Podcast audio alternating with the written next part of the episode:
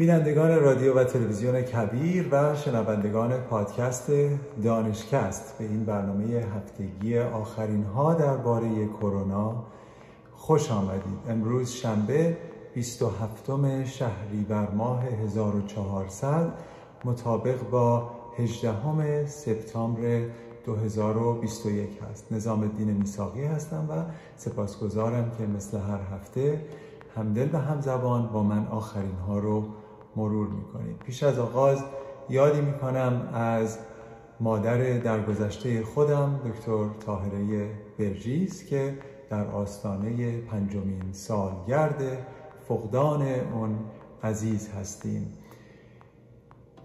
کاش باشی و بتوان شام پر کرد از بوی تو.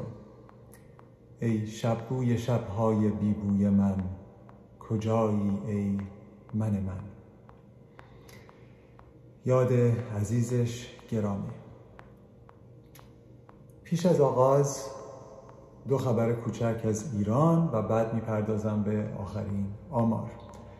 علی رضا زالی فرمانده مقابله با کرونا در تهران اعلام کرد که در طی روز گذشته 111 نفر فقط در تهران بر اثر کرونا جان باختند و توجه به روند کاهشی آمار جلب کرد و پیش بینی کرد که میزان مرگ و میر در پایتخت در طول هفته آینده دو رقمی خواهد شد و به گفته آقای زالی دوازده درصد از افراد گروه سنی بالای 65 سال در تهران تا کنون برای واکسیناسیون مراجعه نکردند و بخش زیادی از بیمارانی که در بیمارستان های پایتخت بستری کردند جزو گروه واکسن نزدگان هستند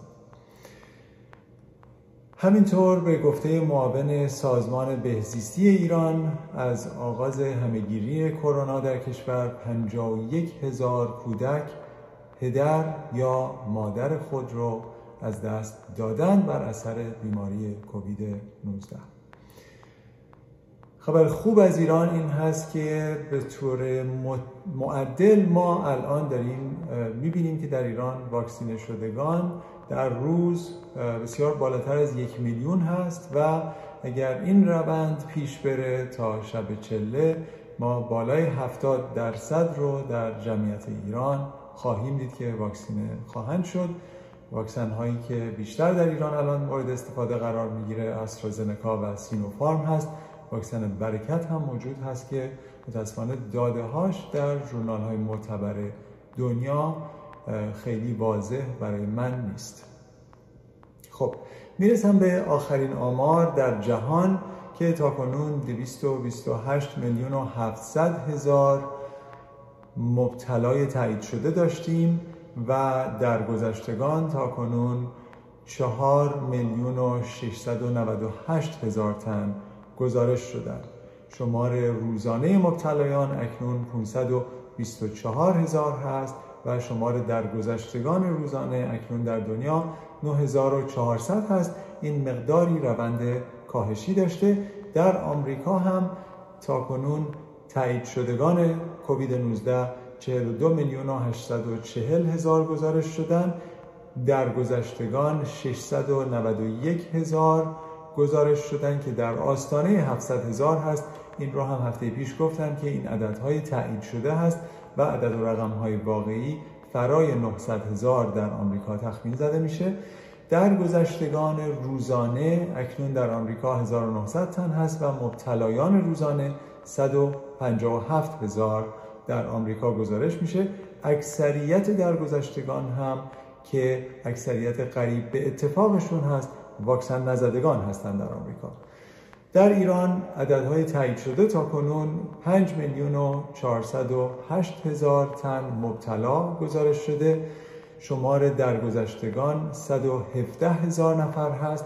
شمار مبتلایان روزانه مقدار زیادی کاهش پیدا کرده. 18 هزار در روز گزارش میشه و شمار درگذشتگان در روز اکنون 450 تن گزارش میشه که اون هم کاهش پیدا کرده از اون عدد 700 ها که دو هفته پیش به اون رسیدیم.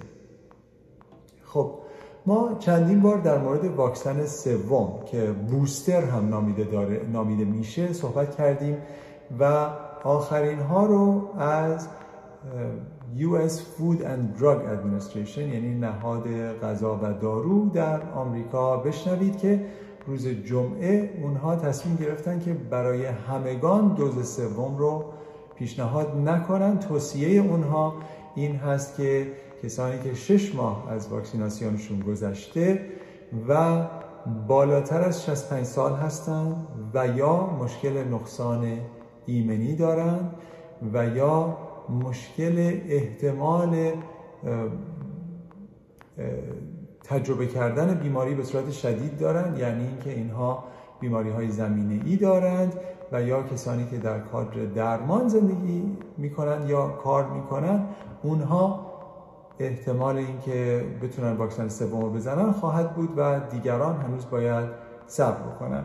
حالا دلایل خودشون رو داشتن برای اینکه دوز سوم رو نزنن. برای اینکه یکی این هست که واکسن ها رو اصولا برای اولین بار زدن و دومین بار زدن خیلی درصد بالاتری از مرگ می‌تونید پیشگیری براش بکنید تا اینکه بار سوم رو بزنید. در این حال خود نفس بیمار شدن برای اونها ملاک نیست. اونها چیزایی که نگاه می‌کنن احتمال بیمار شدن فقط نیست بلکه احتمال مرگ و میر هست. و الان هنوز نشون میدن که الان که فرای 6 تا 8 ماه از اونهایی که واکسن رو به صورت اولیه زدن گذشته هنوز نشون میده که آمار مرگ و میر در اونها بسیار پایین هست و فکر می‌کنن که صبر اختیار کردن هنوز جا داره و لازم نیست که خیلی سریع برای همگان دوز سوم رو تجویز بکنن. همینطور نگرانی از این هست که وقتی دوز سوم رو تجویز می‌کنن اگر در گروه کمی واکنش هایی دیده بشه خود این ممکنه که باعث بشه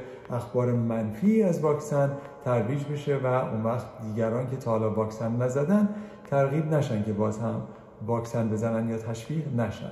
بر صورت فعلا بالای 65 سال کادر درمان و کسانی که نقصان ایمنی دارن و یا بیماری های زمینه ای مثل چاقی، دیابت و فشار خون دارن در صدر جدول قرار می‌گیرن که پس از شش ماه از دوز دومشون خواهند تونست دوز سوم واکسن رو در آمریکا بزنن.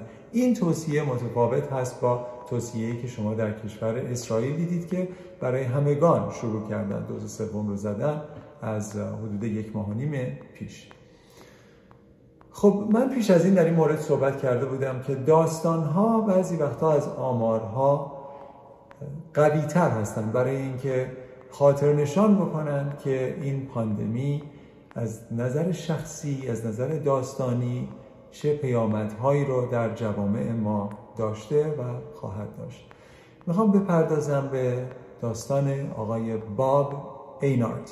آقای, آقای باب اینارد که ایشون یک انسان محافظه کاری بود که خیلی هم به قول خودش مذهبی بود در آمریکا در ایالت کلرادو زندگی می‌کرد و یک شخصیت رادیویی بود و توی اونجا یک تاک شو داشت ایشون که ضد واکسن صحبت می‌کرد ضد دگرباشان جنسی صحبت می‌کرد ضد حق سخت جنین صحبت می‌کرد. ایشون خودش بر اثر کرونا در سن 62 سالگی فوت کرد. و همسرش در فیسبوک این خبر رو منتشر کرد و ایشون که خودش در واقع یک پستور یعنی یک کشیش یکی از کلیساهای در دنور کلرادو بود متاسفانه باورهاش بر اینکه واکسن ها کارایی ندارند باعث شد که جان خودش رو بر اساس این باورهای خودش از دست بده. ایشون آخرین در سری بسیاری از پرسونالیتی های محافظه کار هست که متاسفانه از بین رفتند به دلیل اینکه باور داشتن که واکسن ها شاید توطعه ای هست که دولت بخواد آزادی های فردی رو محدود بکنه. حقیقت داستان این هست که واکسن ها رو دانشمندان به وجود آوردن بر, اثر بر, بر اساس دانش و علم بسیار مفید و بسیار امن و کارآمد و این گونه باورها متاسفانه باورهای مرگباری هست و کسانی که گوش میدن و همچین شخصیت هایی ممکن هست که بهبودی و سلامت و تندرستی رو از خودشون و عزیزان خودشون دریغ بکنن. من پیشنهاد می‌کنم که کسانی که دو دل هستن برای دریافت واکسن توجه به این داستان ها بکنن که چگونه کسانی که باور ندارن در سنهای به نسبت جوان و در سنهایی که مشکلاتی هم از نظر پزشکی به اون صورت ندارن ممکن هست که از بین برن. خب می‌رسم به همون نهاد غذا و دارو یا FDA در آمریکا که اونها دوباره در مقاله که در ژورنال وال چاپ شد صحبت کردن و گفتن که واکسن ها حتی وقتی ماها ازشون میگذره هنوز پیشگیری از بیماری شدید و بیمارستانی شدن و مرگ و میر رو به صورت خوبی دارن انجام میدن. و برای همین هست که اونها توصیه کردن برای اینکه واکسن سوم رو بزنیم مقداری به صورت محافظه کارانه تر بود از اون که انتظارش می‌رفت. خب داده هایی داریم در دست که از CDC مرکز کنترل و پیشگیری از بیماری در آمریکا به دستم رسیده که اونها رو در گزارش هفتگی که نامش Morbidity and Mortality Report هست درج کردند و در اون نوشته بودند که بر اساس تحقیقات اونها کسانی که واکسن نزدن 29 برابر احتمال بستری شدن در بیمارستان ها رو بر اثر کووید 19 دارن. توجه بکنید ارز نکردم 29 درصد بالاتر. خیر 29 برابر احتمال اینکه به بیمارستان ها برن بیشتر هست. اینا بر اثر داده هایی هست که بین اول می تا 25 جولای جمعآوری شده بود از بیمارستان های مختلف در آمریکا برای هزاران هزار بیمار. همینطور واکسن ها بسیار خوب دارن عمل می‌کنن و در داده هایی که بین 600 هزار بیمار در 13 ایالات مختلف به دست CDC رسیده بود نشون داده بود که تعداد کسانی که بیمار میشن به مراتب کمتر هست از کسانی که واکسن نزدن و بیمار میشن و همینطور نشون می‌داد که این در تمام گروه های سنی قابل پیش بینی هست با اینکه کسانی که بالای سن 80 دارن مقداری زودتر ایمنی در اونها کاهش پیدا می‌کنه. اما هنوز احتمال پیشگیری از بیماری و بستری در اینها بسیار خوب هست. سه ایالت که در اونها بیش از دو سوم جمعیتشون واکسینه شدن بسیار کمتر. بیمارستانهاشون و کادر درمانشون به صورت اشباع در آمدن ولی در مقابلش جاهایی که ایالت هایی که تعداد درصد کسانی که واکسن نزدن بالاتر هست خیلی از بیمارستان هاشون پر هست و مشکلات کووید 19 در اونجا بیداد می‌کنه. الان 26 ایالت هست که بیش از نصف شهروندانشون رو واکسینه کردن ولی اون ستا که از همه بهتر تا حالا عمل کردن ایالت های ورمونت، کنتیکت و ماساچوست هستند در آمریکا و ایالتی که از همه بدتر تا حالا عمل کرده و 41 درصد جمعیتش فقط تا کنون واکسینه شده ایالت میسیسیپی هست. جای شگفتی نیست. که در بیمارستان های میسیسیپی تعداد کسانی که به کووید 19 مبتلا هستند و واکسن نزدن به دلیل باورهای غلط بسیار بالاتر هست از ایالت هایی که در شمال شرق آمریکا مثل ورمانت و ماساچوست قرار دارند. خب اما این کسانی که واکسن نمی‌زنن خب خرج سیستم دارو و درمان رو بسیار بالا می‌برن و این خرج ها هم یک تخمینی به دستم رسید که در موردش می‌خواستم صحبت بکنم. اول از اینکه در ماهای جون و جولای در آمریکا حدودا 113 هزار بستری شدن در بیمارستان ها می‌تونست پیشگیری بشه اگر اون اشخاص واکسن زده بودن.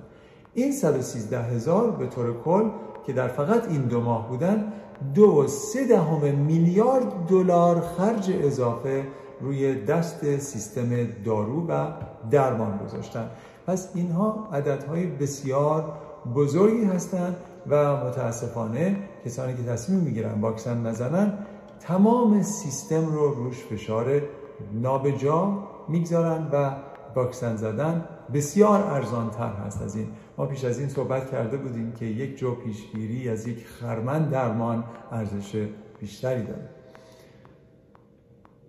اما در مورد دوز سوم واکسن که مقداری صحبت کردیم این رو می‌خواستم تاکید بکنم که واکسن های mRNA یعنی واکسن های فایزر و مدرنا نشون میدن که وقتی که بار سوم زده میشن احتمال اینکه ایمنی رو بالاتر ببرن در اثر titer antibody ها یا پادتن ها در بدن بهتر هست به نسبت از واکسن جانسن و جانسن. اینها به طور خاص در مورد کسانی که مشکلات خود ایمنی دارن مثل مشکلات بیماری های روماتیسمی بیشتر نشون میده که چنین اشخاصی بهتر هست که پزشکانشون بهشون بگن شما واکسن های mRNA رو بزنید تا واکسن جانسون و جانسون رو برای اینکه ایمنی بهتر در بدنشون ایجاد میشه و این ایمنی به صورت ماناتر هست. این بر اثر داده هایی بود که در Annals of Rheumatic Diseases چاپ شده بود که من با شما سهیم شدم. خب خبر دیگر در مورد پزشکانی هست که اخبار نادرست در مورد این همهگیری کووید 19 رو دارن پخش می‌کنن مخصوصا از تریبون های اجتماعی و فضای مجازی که الان همینطور بیشتر و بیشتر نهادهایی که به اونها license میده و به اونها certification میده برای کاری که می‌کنن دارن صحبت می‌کنن که اگر ثابت بشه که این پزشکان ممکن هست که تندرستی شهروندان رو در جوامعی که زندگی می‌کنن به خطر بندازن برای اینکه اطلاعات نادرست رو دارن پخش می‌کنن ممکن هست که certification و یا license شون رو ازشون بگیرن. اینها بر, اثر بر اساس اخباری بود که از American Board of Family Medicine همینطور American Board of Internal Medicine و American Board of Pediatrics به دست من رسید که به صورت همزمان چنین مقالی رو چاپ کردند که ماها جدی می‌گیریم. پزشکانی که متاسفانه ممکن هست اطلاعات نادرست رو در اختیار شهروندان قرار بدن.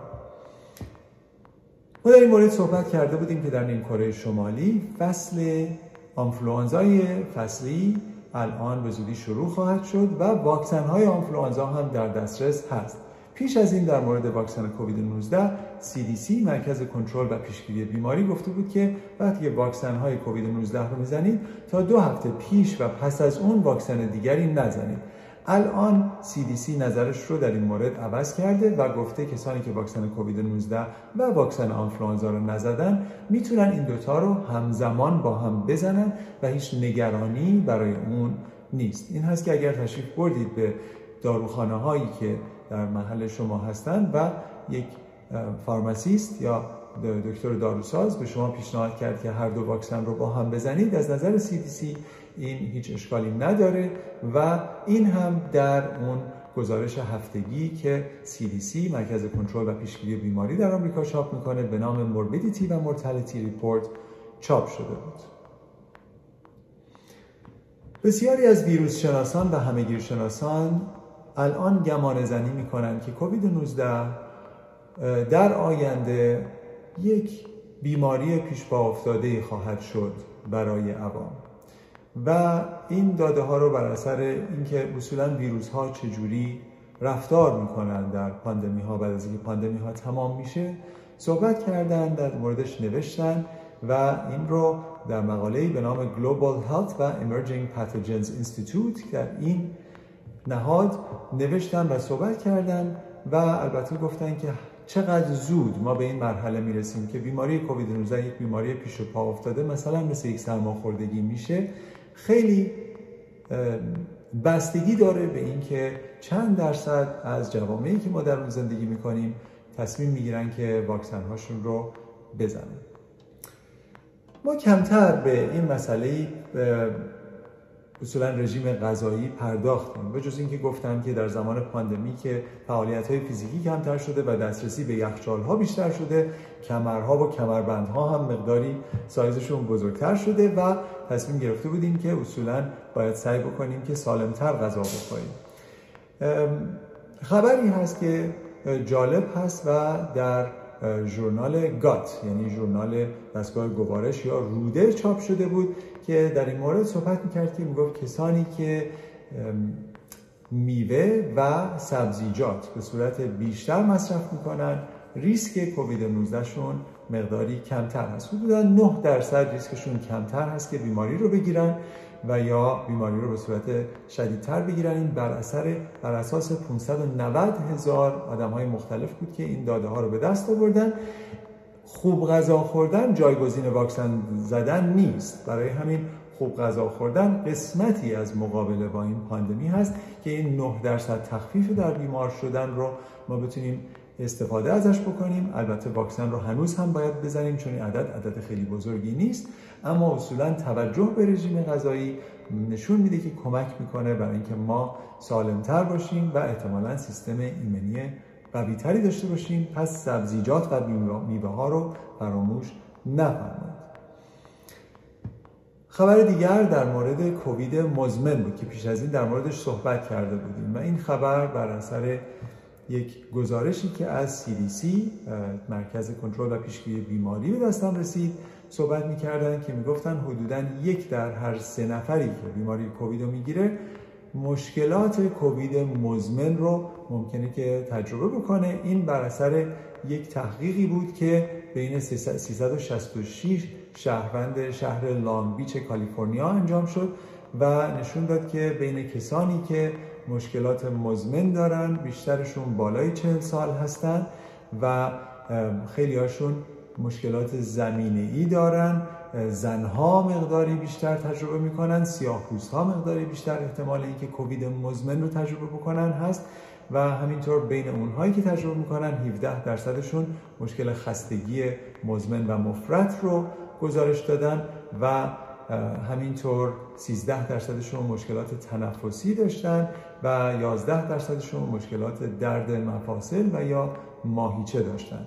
پس کووید 19 رو جدی بگیرید. حتی اگر بسیار سالم هستید و مبتلا بشید احتمال داره که پس از اینکه بهبود پیدا کردید و دیگه ویروس فعالیتی در بدنتون نمی‌کنه خود پادتنهایی که سیستم ایمنی شما ساخته برای دراز مدت برای شما مشکلات مزمن ایجاد بکنه. پس بیمار نشدن اصولا ارجح هست از اینکه بیمار بشید. مخصوصا کسایی که بیماری رو به صورت شدیدتر تجربه می‌کنن احتمال اینکه مشکل مزمن داشته باشن یا به وجود بیاد در بدنهاشون هم بیشتر خواهد شد. در مورد کودکان مقداری صحبت کرده بودیم. خبر دیگری که به دستم رسید در مورد کودکانی هست که مبتلا به سرطان هستند و در این مورد اطلاعم به این صورت هست که کسانی که سرطان دارن کودکانی که سرطان دارن احتمال اینکه کووید 19 رو به صورت شدیدتر تجربه بکنن بیشتر هست. متاسفانه اونها احتمال اینکه اگر واکسن بزنن بهترین ایمنی رو هم در بدنشون به وجود بیاد مقداری کمتر است چون بسیاری از سرطان ها سیستم ایمنی رو ممکنه تضعیف بکنه مخصوصا سرطان هایی که به سیستم خون و یا لنفاوی بستگی داره و حدودا از کودکان سرطانی اگر در نظر بگیریم حدودا 20 درصدشون بیماری رو به صورت شدید تجربه می‌کنن در حالی که کودکانی که سرطان ندارن کمتر از یک درصدشون بیماری رو به صورت شدید تجربه می‌کنن. این هست که خیلی وقتها که ما میگیم واکسن بزنید این بر اساس این هست که نمی‌دونید کی قرار هست که شما که واکسن نزدید ویروسی رو منتقل بکنید به کودکی که متاسفانه مبتلا به سرطان هست. این آمار از سنت جودز چیلدرنز هاسپیتال آمد بیرون در منفیس تنسی و آماری هست که همه ما باید بهش توجه بکنیم برای این گروه آسیب پذیر در بین شهروندان در جوامع ما. خب همینطور در این مورد صحبت کرده بودم که اصولا کسانی که سرطان های خون دارن مشکلاتی دارن. برای اینکه بعد از واکسن ممکن هست که بهترین ایمنی در بدنشون ایجاد نشه. و الان این رو می‌خواستم تاکید بکنم که بیمارانی که پیوند مغز استخوان دریافت کردن اینها بر اساس داده هایی که در ژورنال لنست همتالوژی چاپ شده بود نشون می‌داد که اینها ممکن هست که ایمنی خوبی در بدنشون نباشه اما خبر به نسبت خوب این هست که اگر شما به جای دو تا دوز واکسن دوز سوم هم براشون بزنید مقداری این ایمنی در بدنشون بالاتر میره و بهتر میشه. اما باز هم اصولا غلظت تنها در بدنشون به نسبت کسانی که چنین مشکلاتی ندارن پایین تر هست.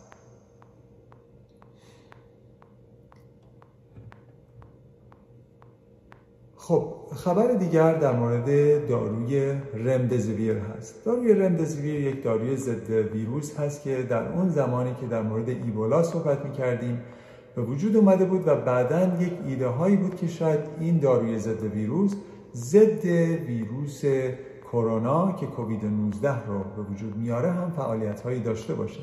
اگر که یادتون باشه FDA در آمریکا مرکز غذا و دارو در آمریکا بهش تصویب استراری داده بود که برای بیماران بیمارستانی به صورت تزریقی این داروی رمدزیویر استفاده بشه. خبرهای دیگری هم شنیده بودیم که در ایران به طور خاص در بازار سیاه خیلی ها در خیابان لالزار عددهای کلانی می‌دادن که عزیزانشون که در بیمارستان بودن دسترسی به داروی رمدزیویر داشته باشن چون بسیاری از بیمارستان ها همچین دارویی رو نداشتن و عزیزان می‌رفتن از لالزار تهیه می‌کردن و به بیمارستان ها می که کمک بکنن.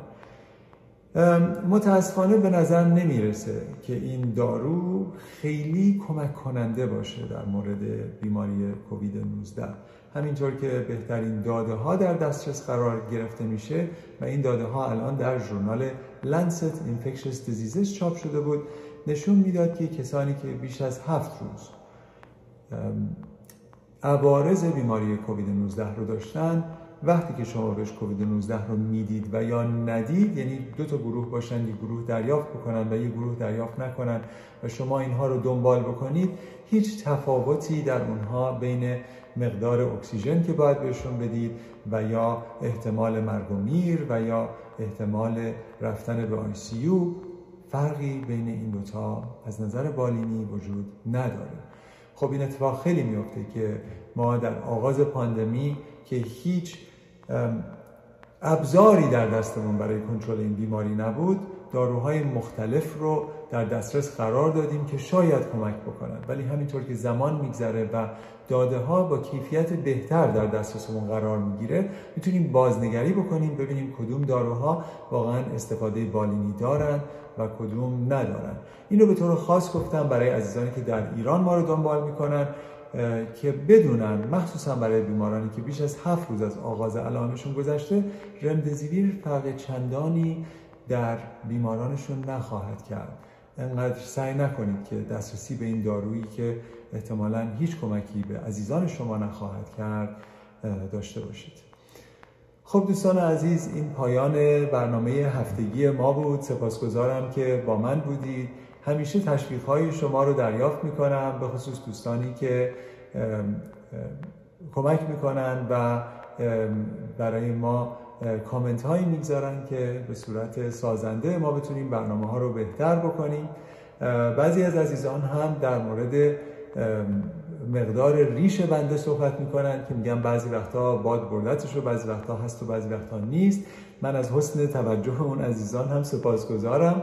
همینطور از همکار دیرینه خودم که از آغاز پاندمی تا کنون با من بوده آقای بیژن مزفری در رادیو و تلویزیون کبیر سپاسگزارم که برنامه ها رو ویرایش می‌کنه و در استودیو روشون بسیار زحمت می‌کشه. همینطور تقاضا دارم که اگر دوست دارید برنامه ها رو به صورت مستمر دریافت بکنید به کانال یوتیوب تشریف ببرید کویر تیوی رو دنبال بکنید و برنامه های جدید رو در اونجا دریافت بکنید. همینطور اگه برنامه ها رو به صورت صوتی میشنوید در پادکست های Apple Podcast و یا Spotify Podcast و یا پادکست های فارسی دیگر. ما حضور پررنگ داریم تحت دانشکست. شما می‌تونید ما رو پیدا بکنید. دانشکست رو با الفبای لاتین نوشتیم و اونجا به صورت صوتی ما رو دنبال کنید که لازم نباشه به صورت من و اندازه ریش من توجه بکنید. به هر صورت تا هفته آینده برای همه شما آرزوی تندرستی و شادمانی دارم. خوب و خوش باشید. تا هفته بعد امیدوارم که خبرهای بهتری رو با شما در میان بگذارم. شاد باشید.